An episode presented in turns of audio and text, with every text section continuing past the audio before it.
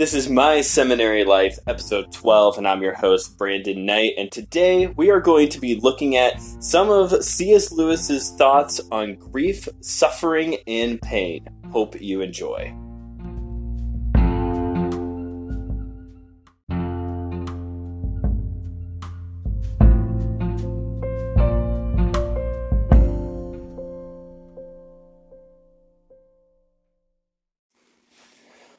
Welcome back, everyone.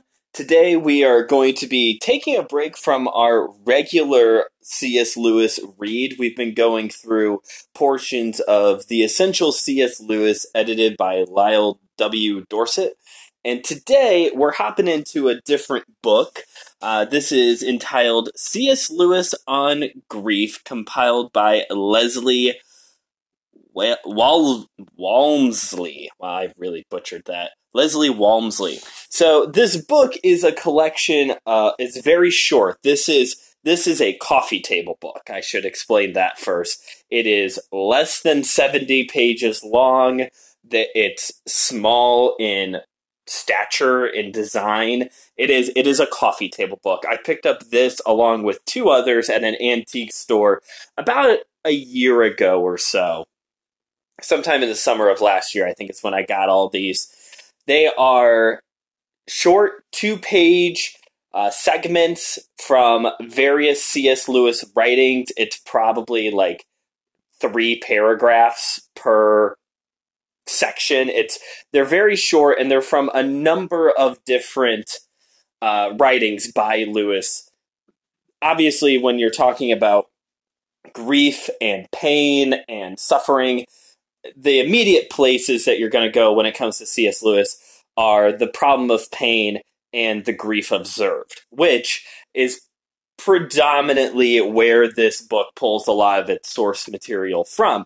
However, there are some selected writings from Surprised by Joy, which is his uh, spiritual autobiography. There's also uh, Mere Christianity, which was his uh, radio series that was compiled into book format at one point. Uh, and some of his fictional work are kind of scattered throughout. Actually, this book opens with the poem that he wrote after the death of his wife, which we talked about in last uh, last week's episode on C.S. Lewis's poetry.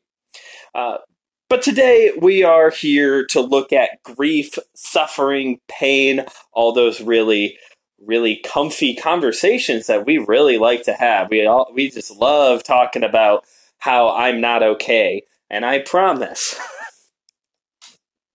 uh, but today we are. Uh, there's a reason why we are in this book in particular. There's a uh, reason why I decided to make this change more than just for the sake of having the topic. This is actually a two birds with one stone type of situation for me. You see, this week I, I mentioned it briefly last in last week's episode.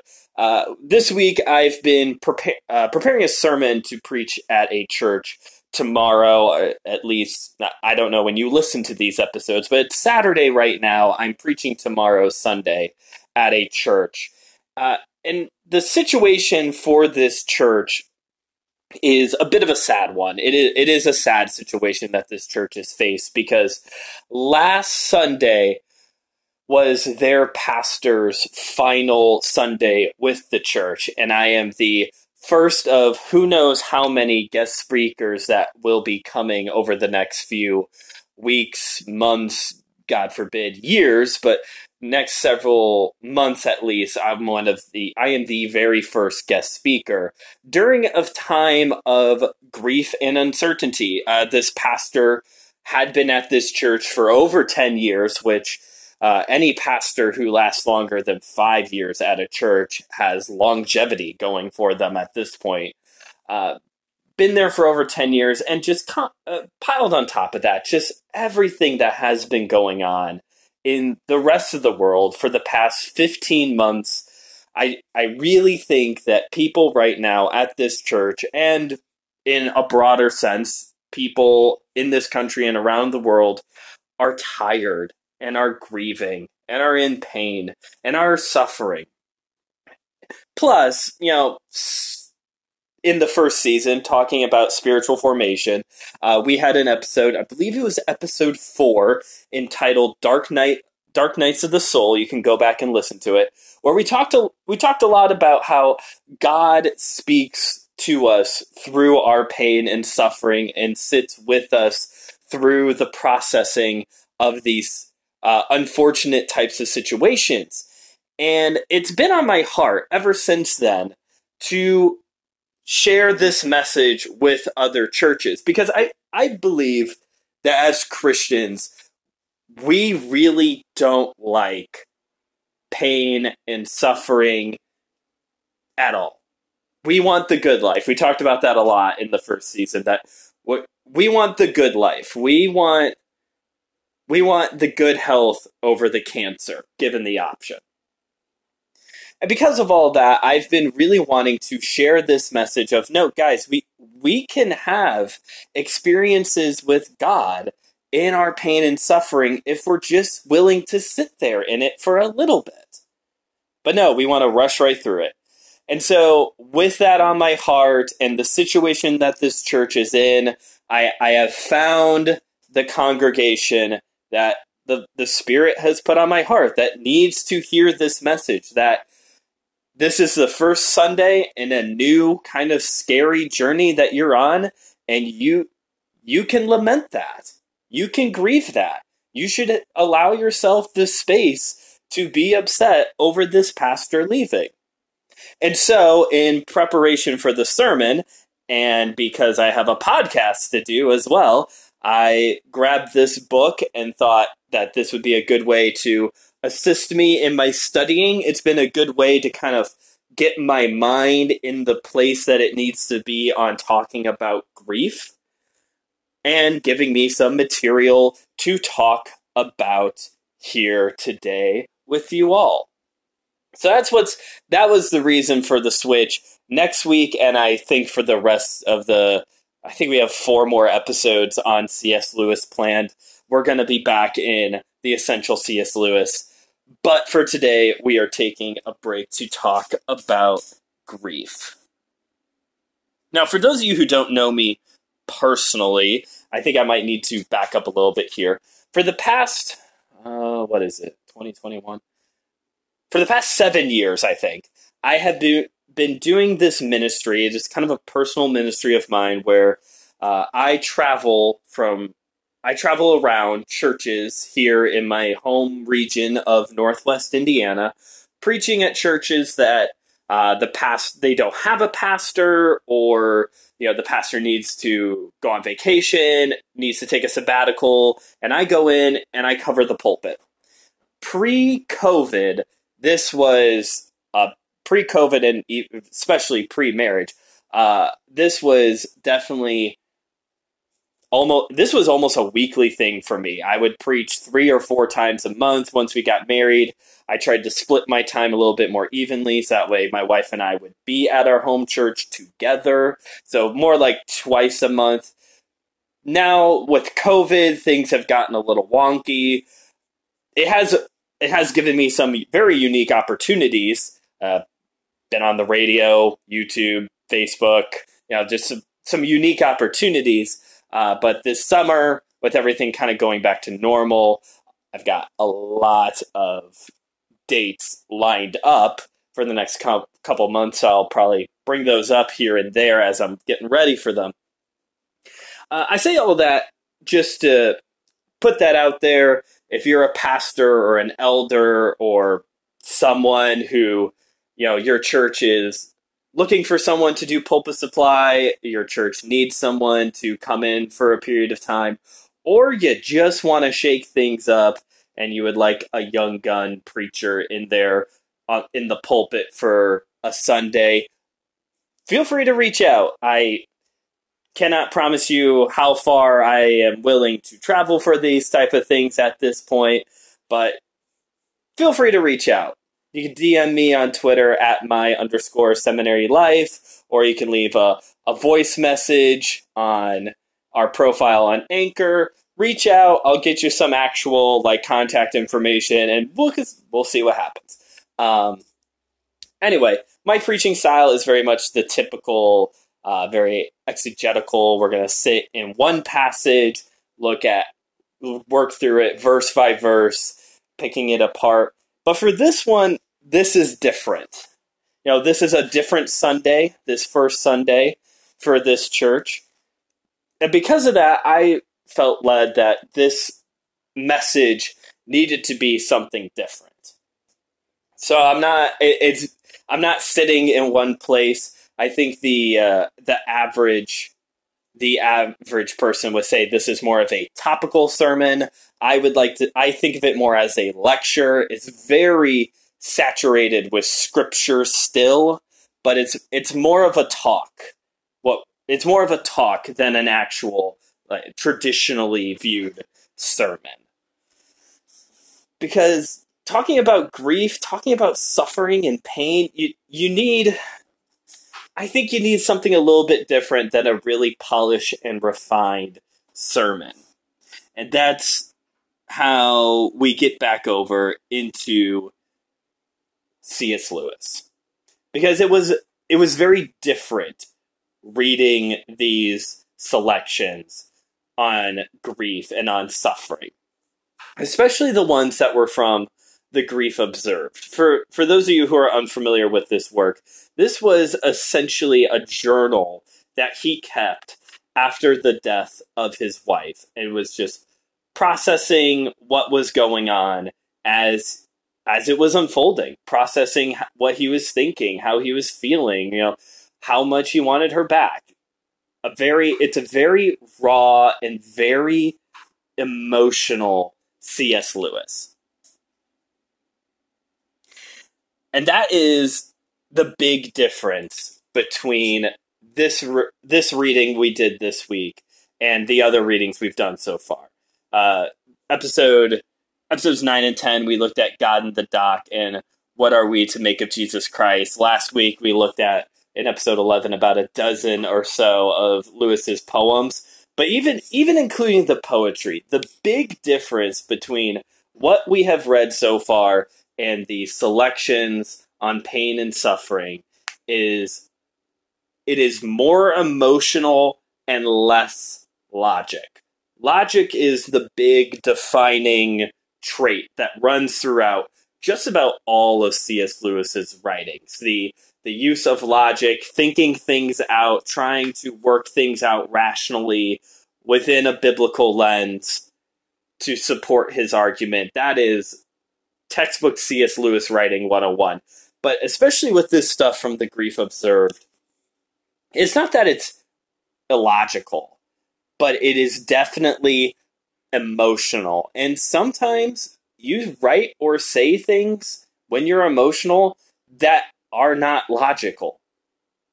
It just it, it happens. When your emotions start to get more of the best of you, you you're a lot less logical. And that's that was evident here in these writings. Some of the some of the writings are presented a bit more coherently.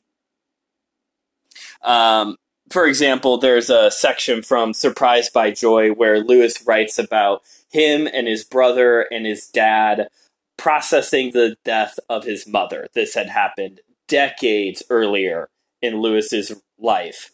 I, I believe he was a child when his mother died, and surprised by joy, he's a much older. He's Christ, He's a Christian man by this point, so he's writing about this process here, as opposed to the grief observed, where he is sitting in the process, writing about how he is feeling in the moment. It's kind of like when one of my in one of my old journals, I can think of the page right now. In one of my old journals, there is from a point in college, I think I was a senior in college, and I opened up my journal and I was very miserable, very down in the dumps, and I just scribbled really big on the page, help me. Okay, so that took all of like 20 seconds to tell you about an event that happened like six or seven years ago in my life. At that point in time, if you were to ask me, how am I doing, I would have droned on for hours, being very emotional, probably lacking some logic in my life. And that's the difference here is that we have surprised by joy entries of him reflecting on memories from the past and the grief observed, him being very raw in the moment. Some of these are well thought out statements, while in other sections, like from The Grief Observed, uh, he talks about how he feels like an embarrassment to everyone he encounters and everywhere he goes. He feels like an embarrassment. Like it's hard for him to show his face in public after the death of his wife. C.S. Lewis, a man that, you know, probably a lot of us, I mean, he's a obviously a brilliant scholar and a brilliant writer, but a man that we idolize. He was he was embarrassed to go in public. He hated it. He was embarrassed when people would come up and say something to him, you know, talking about his wife and how he was doing. He was embarrassed when people didn't come up and talk to him about his wife.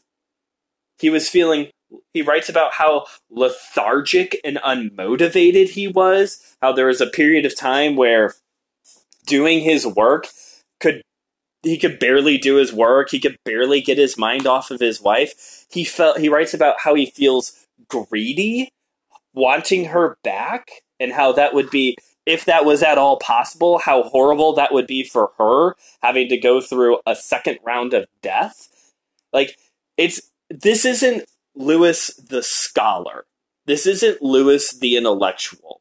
This is Lewis the hot mess. Honestly, like we get a very honest look at a man who is very raw and emotional. That is completely different from how he normally writes. I think even I didn't write it down, and that's a shame on me for uh, not doing this. But uh, the the original originally when the grief observed was when a grief observed was originally released it was released under a pen name. He did not have it released as cs lewis. It was a different name. I should have written that down. That's my bad. And it was after his death that then the book got republished under his name. Like the processing of the death of his wife he was he was honest about it, but it brought him some shame and embarrassment to be in the place that he was.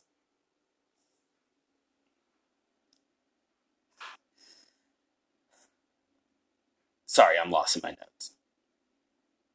He talks about how he feels lethargic and greedy. He talks about how he just wants to have back the one thing he can never have again the past and it, that was a thought that really uh, connected with me and was one that we probably needed more last year.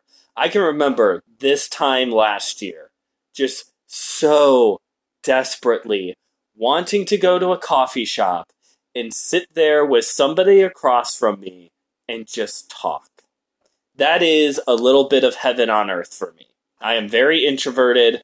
So that type of an environment is perfect for me. But we we couldn't have it. There are so many things within the past year, just looking very specifically the past 15 months with the pandemic, that we couldn't do or we've lost loved ones during this time period. And it's been different how we've had to grieve and process that loss. And we just want things to go back to normal. We want the past back. I have no idea, silly example. I have no idea when was the last time I went to a concert. No idea. I think I think it was 2019, February 2019 when my wife and I went and saw Panic at the Disco. But I'm not sure. I'm really not sure. Right now, I have I'm sitting on tickets for a Phil Wickham concert in October of this year in person in real life. I'm sorry if you can hear my light, my wife laughing in the background. I think she's got her AirPods on. Um, anyway, where was I? Oh yeah, uh, Phil Wickham. So I got tickets for a Phil Wickham concert later this year in October. He's to be there. There will be people there, and I am so excited for it. Love Phil Wickham, great guy, but I think I'm more so excited because it's a concert. It's a thing I'm going to do with other people there. It's a taste of the past.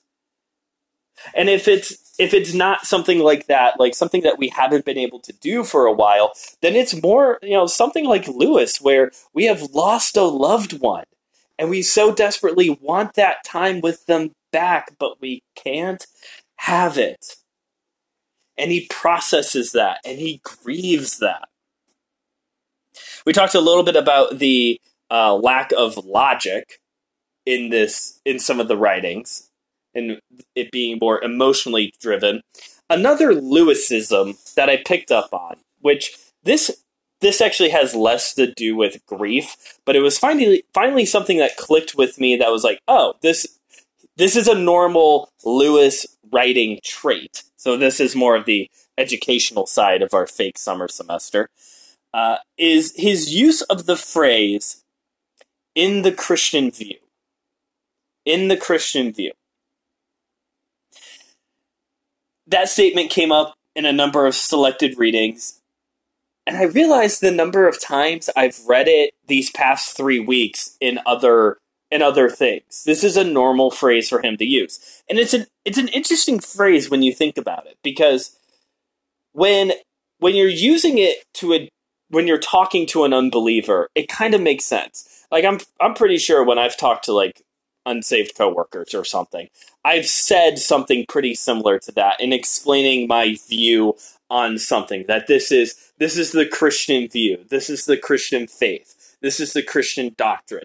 In those sense, in that sense, it makes it makes sense to me to speak that way. But Lewis uses it not just when he's talking about unbelievers. He uses that when he's talking about Christian doctrine that he is explaining to believers. And it's never like a real heavy, real in depth doctrine, it's a lot of times the most basic of Christian doctrine. So, where I and other preachers or writers would use the phrase, we as believers believe, or we believe that, you know, kind of this collective mentality of, we know this, we believe this, but I'm going to state it now to remind everyone. For Lewis, when he uses this phrase in the Christian view, it kind of comes off more as a, uh, like, this is something we have not yet grasped within Christianity. This is a this is a doctrine that we have not fully embraced yet. Even though a lot of times it is a doctrine that is very basic that all Christians do believe. So it's it, it's interesting. I that's just an observation. I don't really have anything one way or another on it. Um, I had a it has nothing really to do with grief at all. Uh, where are we now? Okay, so as we're wrapping things up here, there are two sections I wanted to touch on specifically. Uh, both of them come from the problem of pain. First, there is a countercultural reading that is pulled from this book. This section is in, is entitled a horror to God. Okay? In this section, Lewis writes favorably of the emotion of shame and the goal of a Christian to see themselves as a horror to God. Okay, that does not preach anymore. That does not preach in a good vibes only culture. It does not preach. Not even close.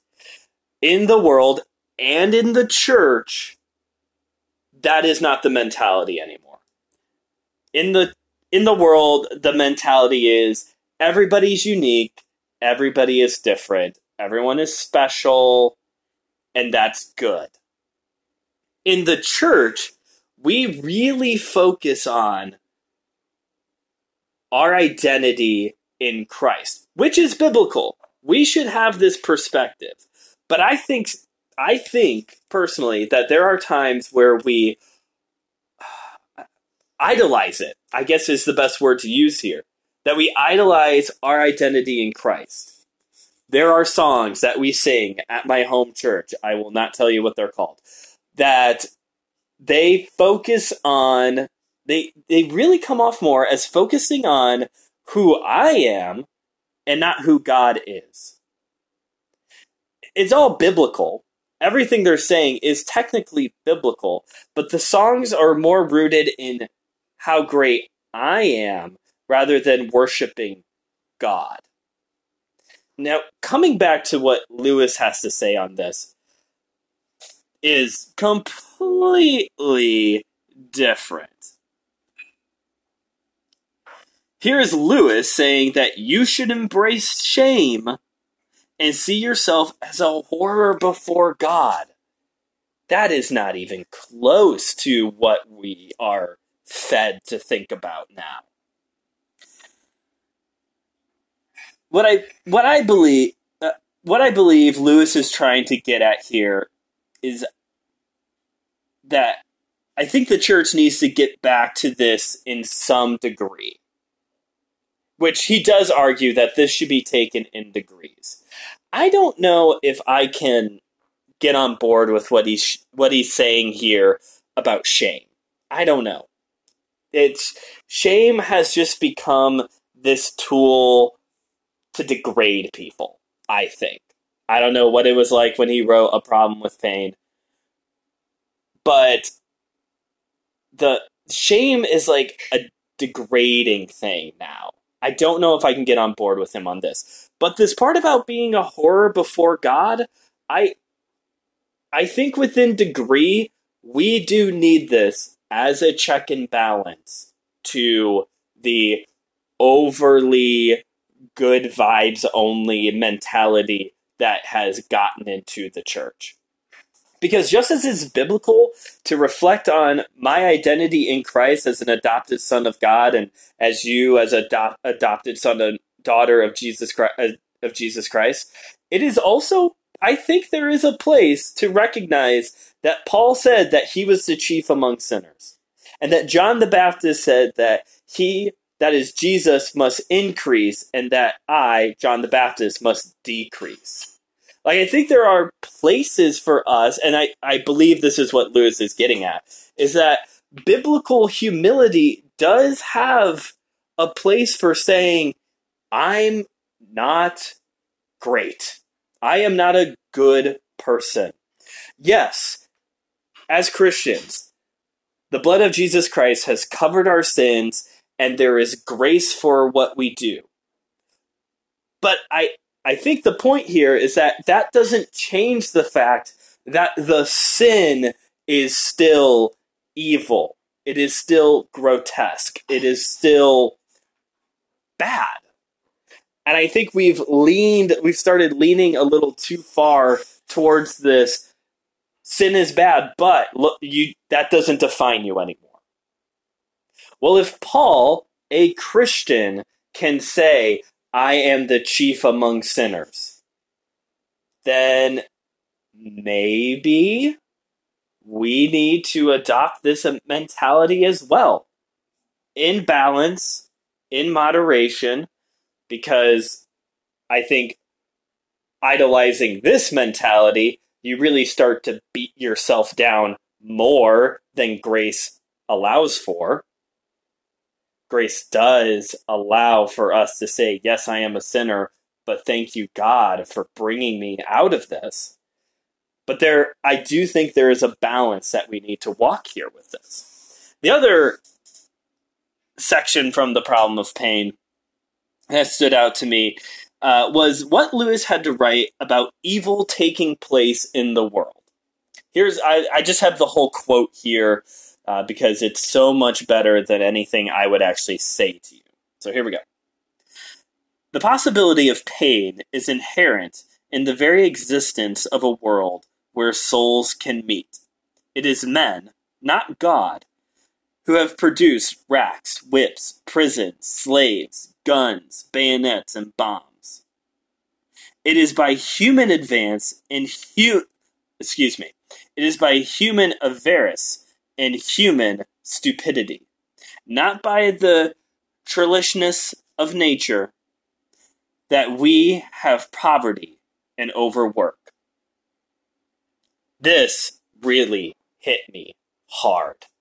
And it is because I think a lot of times, well, uh, let me back up. It's for two reasons. First off, Lewis, in his brutal honesty, just straight up says sometimes humans are stupid.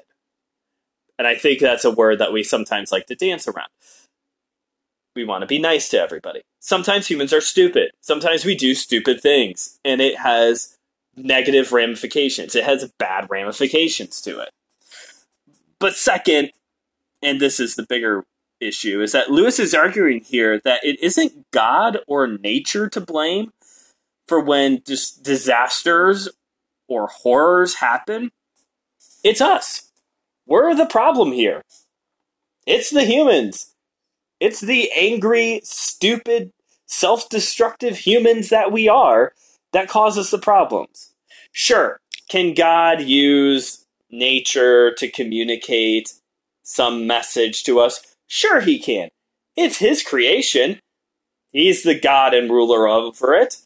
Go right ahead. He can do that. But I think a lot of times, certain groups may put a little bit more of an emphasis on, you know, when some natural disaster hits that, oh, this is God trying to wake, wake America up. Okay, or maybe this is years of us as humans doing stupid things to the environment, and now everything's all jacked up because we've mistreated the planet. I have a friend who several years ago was trying to convince me that the amount of wildfires that take place in our country nowadays is God trying to get our, con- wake up America, get America's attention to make abortion illegal. He is pretty confident that's why there are so many wildfires. Which okay, fine. Can we can we just maybe step back for a second and realize that maybe, just maybe, it has less to do with God trying to wake up the Americans to make some legislative change.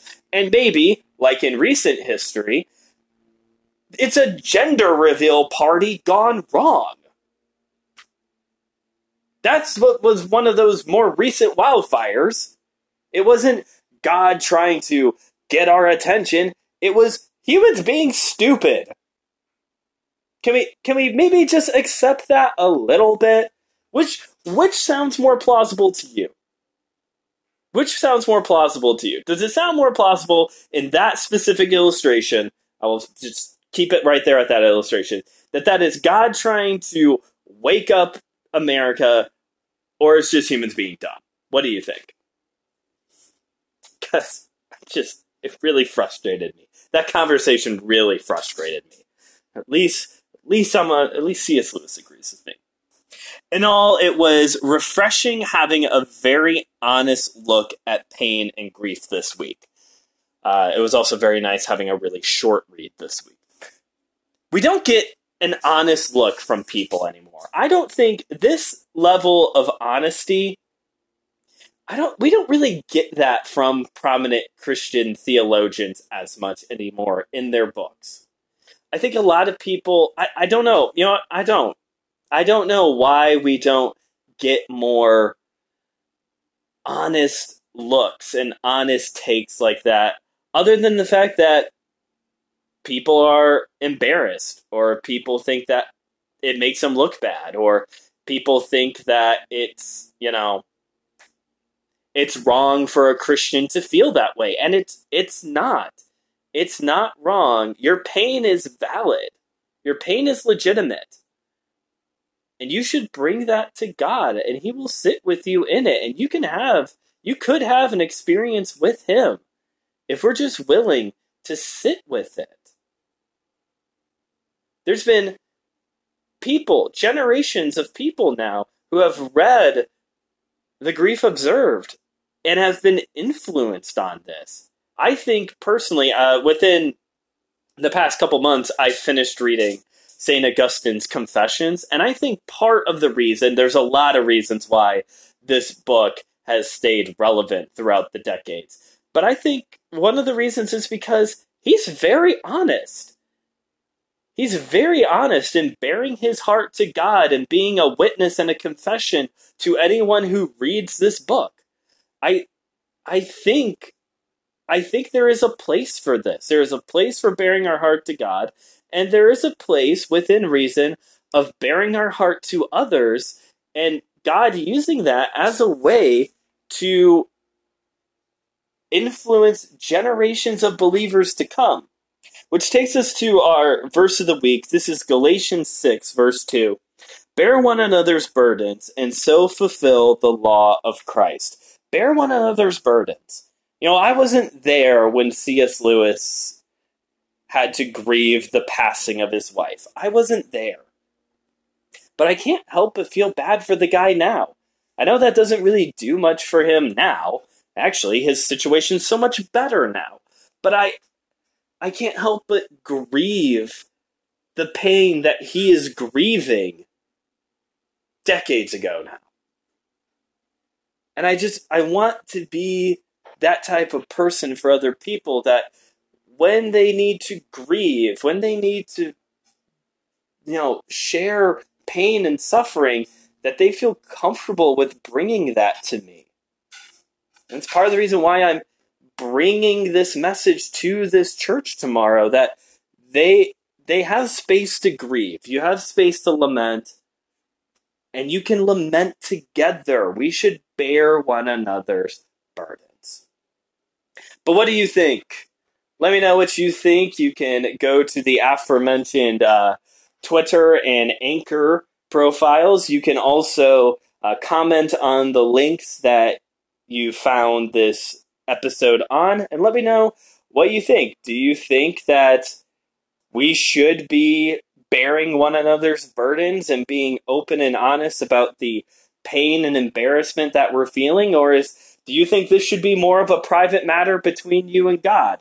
What do you think of the role of shame in a believer's life? Do you think it is a redeemable redeemable emotion that we need to kind of get back to, or is it a little too damaged? Let me know what you think. Um, and if you want prayer for grief, feel free to reach out for that too. I will be more than happy to pray for you about that. Thanks for listening to this episode. I hope you enjoyed it. Um, if you did, please subscribe and leave a review on whatever podcast platform that you caught this episode on. And let someone know that about this episode that you think will get something out of it and enjoy it. Next week, we'll be back in the essential C.S. Lewis looking at some of his thoughts on miracles. And let me tell you, this reading so far has been one tasty morsel. There has been so much in it. It's going to be a good episode. But until next time, grace and peace.